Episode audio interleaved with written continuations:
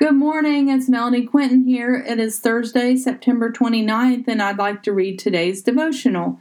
Soar high on wings like eagles, Isaiah 40 31.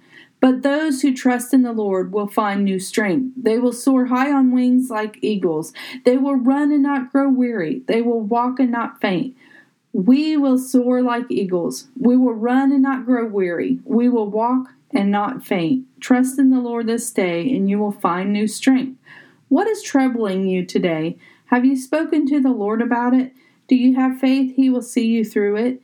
Let me ask a rhetorical question. When you allow your kid more freedom, do you doubt they will do as you have asked them, or do you trust them to do as you have asked?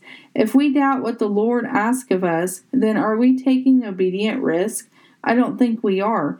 I think we need to trust Him to see us through if He brings us to it. The world is not our home. We are here for a season. We are to know the gospel and spread it around the world.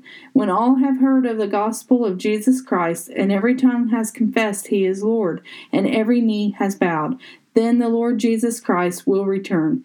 What are you doing to get the word of the Lord out there? Have you stopped spreading His word in fear of rejection or persecution? Do not grow weary. Do not faint. Do not stop asking others to come to church or speak of His holy name. When we stop, then we fall short of His purpose. When we stop, we give into the PC of society.